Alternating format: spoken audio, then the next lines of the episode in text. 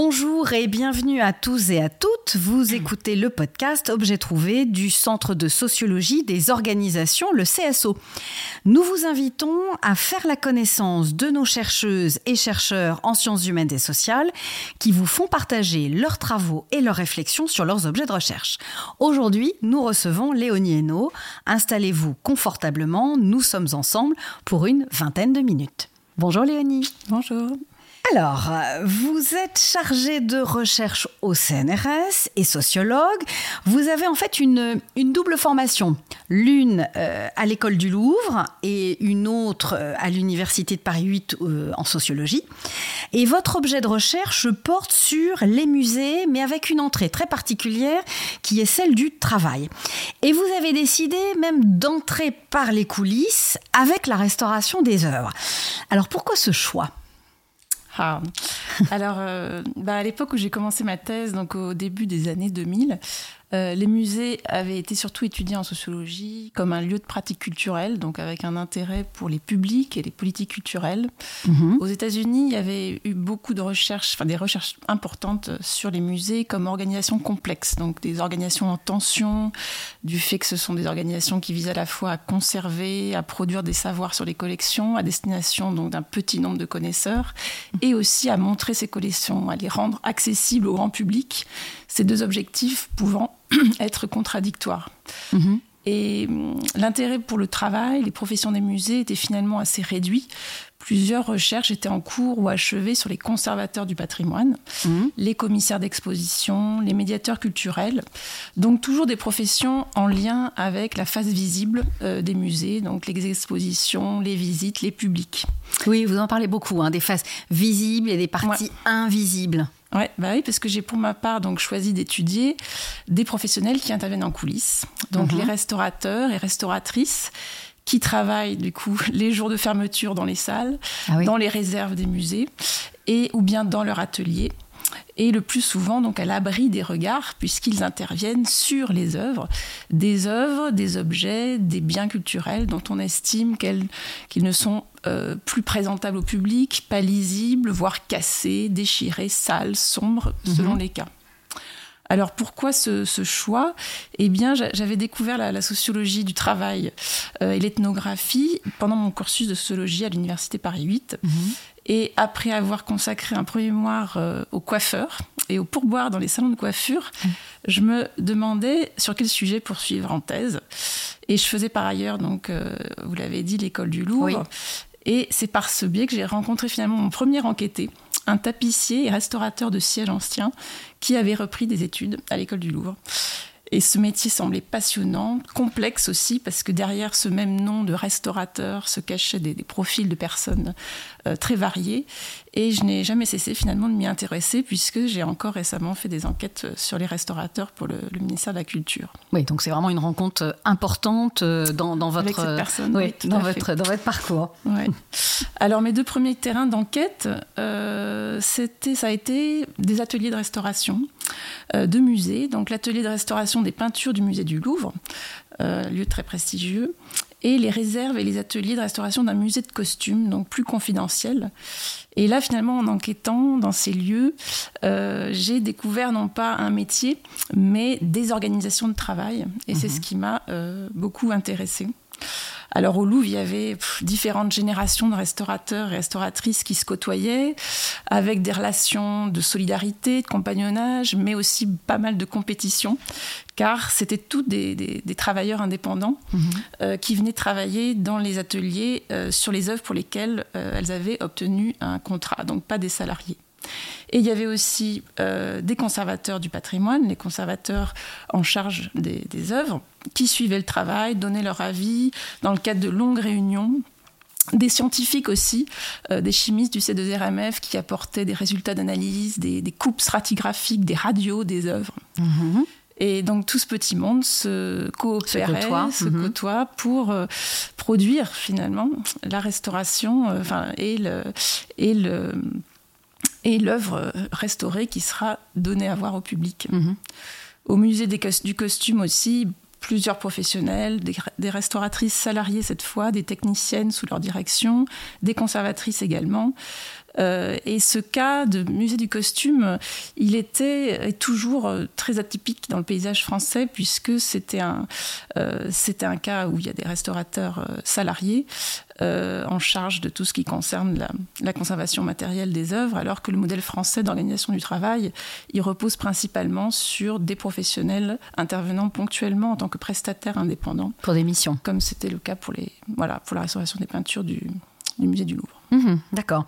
Alors là, vous nous avez parlé de, de, de, de, vos, de votre objet. Euh, maintenant, j'aimerais bien qu'on, qu'on parle aussi euh, des méthodes que vous avez utilisées. Il y en a certaines qui sont tout à fait, tout à fait intéressantes. Racontez-nous. Ah. Alors bien sûr, bah, la thèse, en fait, comme pour beaucoup, euh, ça a été l'occasion de, de faire mes armes dans, dans, dans plusieurs méthodes, de les combiner. Et ce, qu'on, ce que je continue à faire aujourd'hui. Alors, plusieurs méthodes. Bon, la plus classique, tu as des entretiens approfondis, mmh. entretiens biographiques. Donc, on revient avec les personnes, donc mes restaurateurs, restauratrices, les conservateurs, conservatrices, les autres professionnels qui étaient présents sur ces lieux de travail. Euh, on revient sur leur vie, leur choix du métier, la, la formation, l'entrée dans la carrière, les relations de travail, euh, mmh. les relations... Euh, avec euh, aussi euh, la, la, la vie personnelle, leurs souhaits, leur vision de, de leur métier, leur engagement aussi dans des collectifs, notamment des associations professionnelles. Euh, les méthodes ethnographiques, donc les observations, euh, j'ai beaucoup fait d'observations sur ces, sur ces lieux, euh, observer les personnes au travail, les échanges entre elles avec les objets, euh, des collectes de, de documents de travail. Mmh. Euh, un travail aussi sur les, les sources écrites, euh, donc des archives, des revues, des bulletins d'associations professionnelles, des articles de presse. Donc à chaque fois, on constitue des corpus euh, qui sont cohérents pour traiter d'une question. Donc j'ai par exemple réuni tous les, tous les articles de presse, les lettres, les comptes rendus de, de restauration qui concernaient certaines œuvres dont la restauration avait fait l'objet d'une controverse, mmh. euh, pour montrer que finalement, restaurer une œuvre... Mmh. Euh, ça n'avait rien de, d'évident euh, et ça, ça revenait finalement à produire collectivement une vision, une certaine vision de, de, de cette œuvre que l'on propose au public, une œuvre que l'on considère comme finalement la plus proche de l'original, la plus fidèle, sachant que l'œuvre originale est perdue mmh, mmh. euh, dès le premier jour finalement, dès qu'elle quitte l'atelier de l'artiste mmh. et qu'elle commence à s'altérer. Donc c'est un, voilà, ce qui m'intéressait, c'était ce, de décrire ce travail collectif de, de production du, d'une œuvre qu'on, euh, qu'on redonne à voir au, au public. Mmh. Euh, dans ma thèse, j'ai finalement... Euh, centrer mon attention sur la transformation de l'activité de restauration depuis les années soixante-dix, avec la, la, la création en France de, de nouvelles formations de type universitaire, donc de niveau master, là où n'existaient que des formations de type artisanal ou artistique par apprentissage en atelier. Et donc, pour ce genre de, de trajectoire, pour ce genre de transformation de l'activité, on parle volontiers de professionnalisation de l'activité, mmh. puisqu'il y a une montée en qualification des, des professionnels. Et l'activité, donc c'est sûr que l'activité de restauration, elle est devenue scientifique. Euh, les restaurateurs, donc, euh, qui sont diplômés de ces, ces formations spécialisées, analysent les objets avec des microscopes, ils font des analyses mmh. chimiques. Oui, c'est la des... science qui entre qui vraiment dans, dans, dans les musées, hein, c'est ça. Totalement, mmh. et surtout, ils... alors donc il y a ça, et puis aussi il y a le fait qu'ils, qu'ils documentent leurs interventions, ce qui n'était pas le cas précédemment. Et donc, comme souvent, euh, bah, le groupe, ce groupe-là de ces restaurateurs diplômés, euh, ils se sont donné un nouveau nom, euh, conservateurs-restaurateurs, mmh. pour souligner qu'ils, qu'ils ont à cœur donc, de, de conserver euh, les objets. Euh, et pour autant, donc ça c'est une façon de décrire le processus de professionnalisation, mais pour autant, rien ne, quand une activité se professionnalise, rien ne, ne présage finalement de l'évolution de, de la position des professionnels dans la division du travail. Et donc la médecine est un cas où le développement de savoirs abstraits, euh, euh, scientifiques, a donné lieu à un accroissement du prestige associé à l'activité mmh. et, et de l'autonomie professionnelle des médecins qui organisent, contrôlent leur travail, le travail d'autres professionnels subalternes. Le cas des restaurateurs euh, en France, c'est un cas où il y a une nette montée en qualification, mais pas un net accroissement de l'autonomie professionnelle. Et c'était un des résultats de ma thèse, ouais. notamment donc au sein des musées, puisqu'ils restent prestataires extérieurs, euh, dont le travail est finalement organisé pour beaucoup par les conservateurs, qui sont ceux qui euh, décident de, des œuvres qu'on va euh, restaurer mmh. et qui les sollicitent et qui interviennent aussi pas mal dans les décisions euh, de traitement. Comment on restaure, jusqu'où, et cetera. Certes, dans une euh, discussion, négociation avec les restaurateurs. Et donc, pour montrer euh, cela, donc à la fois qu'il y a une montée en qualification, mais pas une nette accroissement de l'autonomie, voire une perte d'autonomie dans des lieux tels que euh, les ateliers là, du, du, du musée du Louvre, euh, j'ai utilisé des, une source de données originale. Euh, qui, donc, il s'agit des, des fiches de santé des tableaux de, de, voilà. du musée. Oh. Alors, je voulais vous entendre parler de, parler de, de ces fameuses fiches, fiches de, de santé. santé. Ah oui, je, je, je, je suis bien contente de pouvoir en parler parce que j'ai consacré un, un article à ce, à ce sujet oui. et euh, finalement, euh, c'est, ça a été pour moi très important euh, euh, comme source et puis comme euh, aussi dans, la, dans, les, dans le, voilà, une certaine originalité des mm-hmm, méthodes. Ouais, oui, oui. Alors, quelles sont, qu'est-ce que voilà, c'est ces fiches ça. Donc, en fait, euh, au Louvre, depuis les années trente et vraiment très systématiquement, Euh, à partir de mille neuf cent cinquante, finalement, euh, chaque, chaque tableau a une fiche dans laquelle sont consignées toutes les interventions euh, qu'il subit.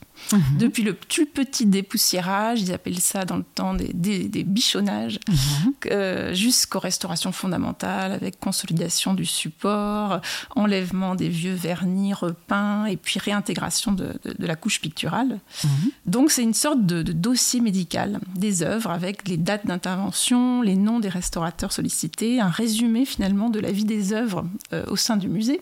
Une fiche de santé euh, du, de, du, tab- du tableau. Tout à fait. Et alors, le, en miroir, de ce, on a bien sûr donc la trajectoire de ces œuvres, mais on a aussi du coup euh, la carrière des restaurateurs qui sont sollicités, mmh. euh, qui vont, qui vont ici de pair et qui bien sûr m'ont intéressée.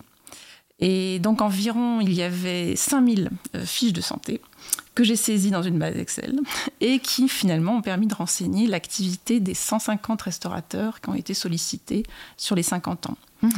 Donc j'ai pu objectiver des, plein de choses, donc euh, l'intensification du travail de restauration dans les années quatre-vingts, à la faveur de, de, de l'essor des crédits, dans, la, dans le cadre de la politique des grands travaux, mmh.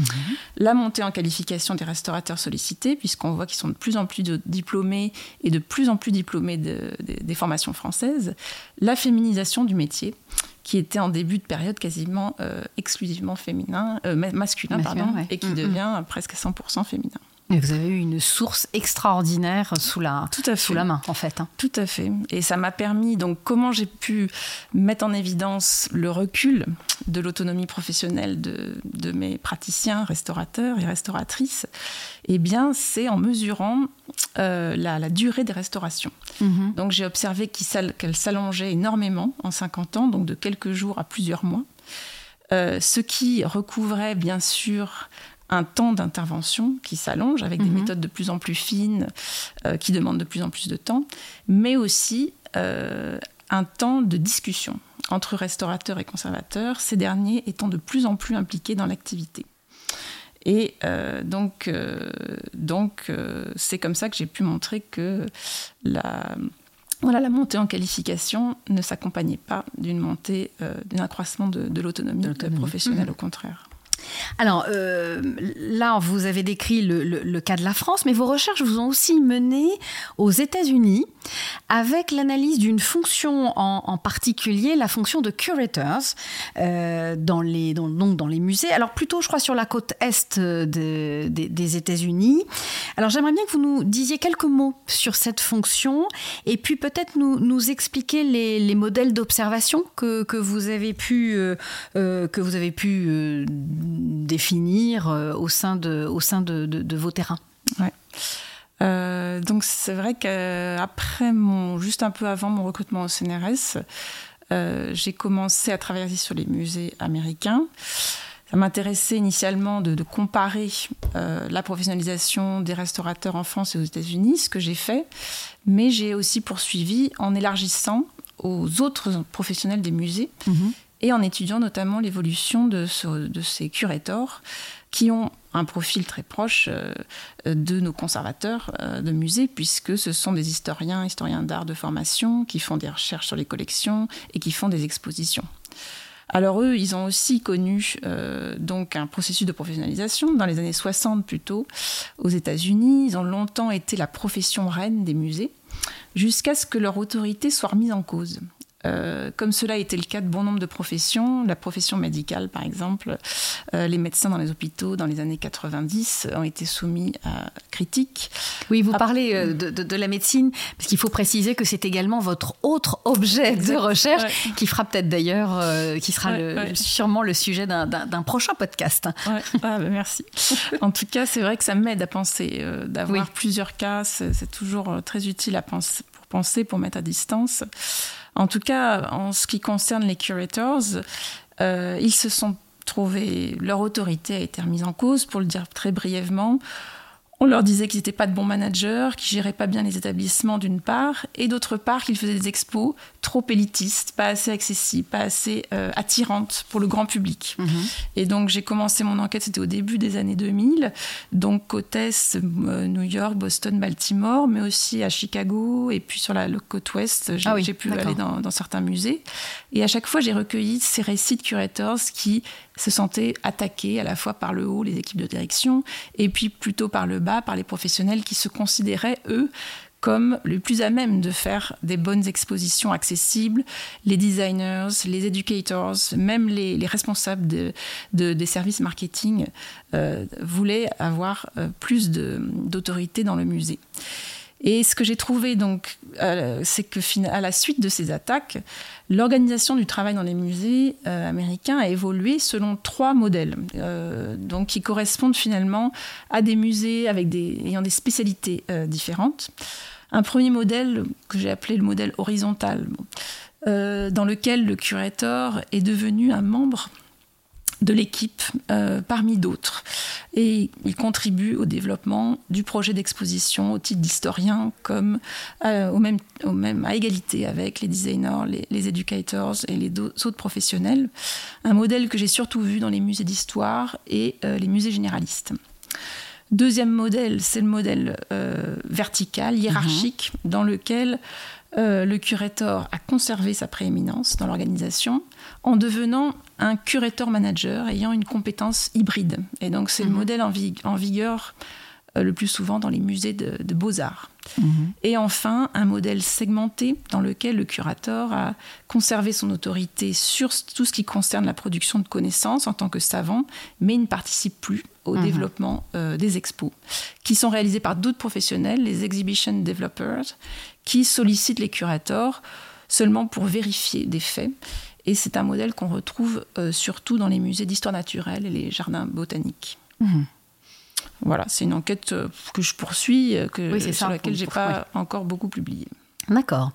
Bien. Euh, alors, je vais vous poser la dernière question, hein, celle que je pose à, à chacun de mes invités. Euh, selon vous, quelle est la place du sociologue aujourd'hui dans, dans la cité, dans notre société ? Ah, merci.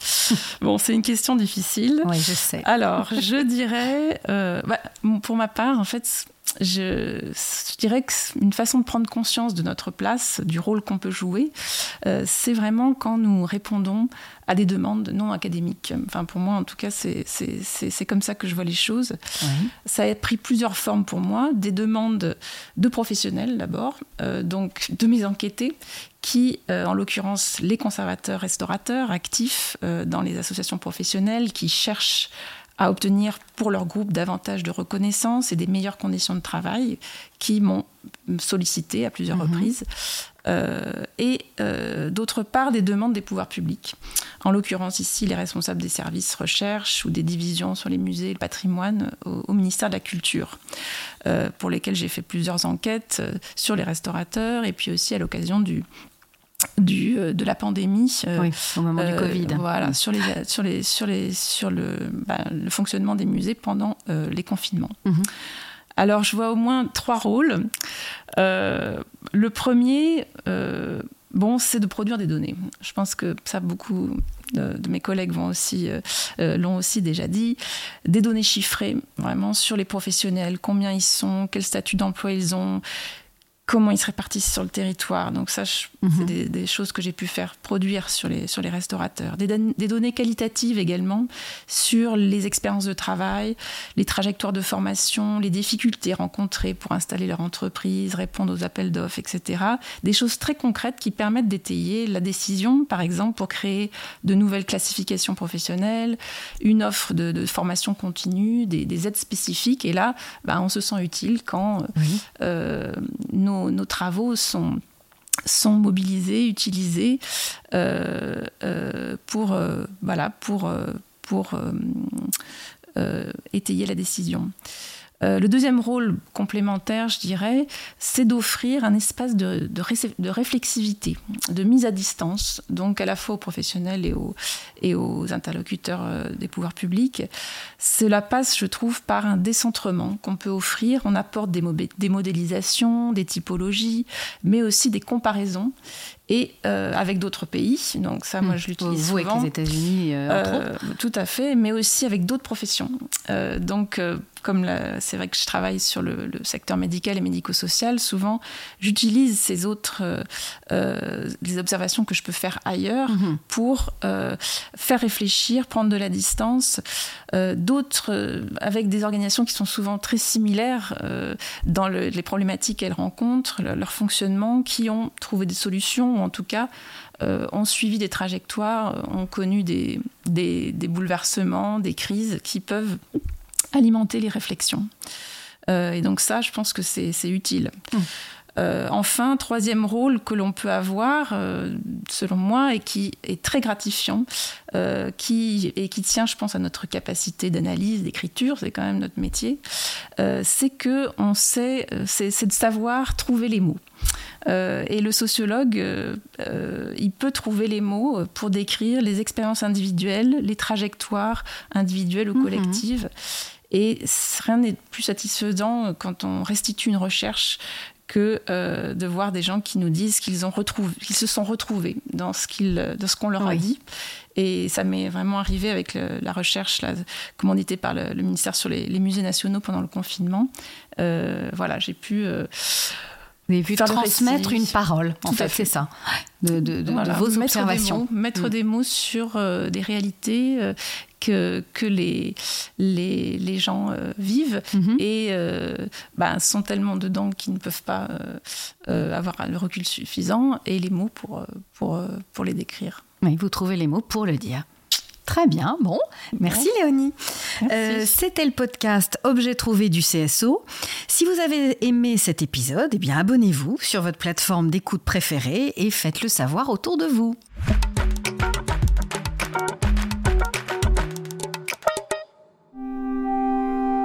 Sciences Po.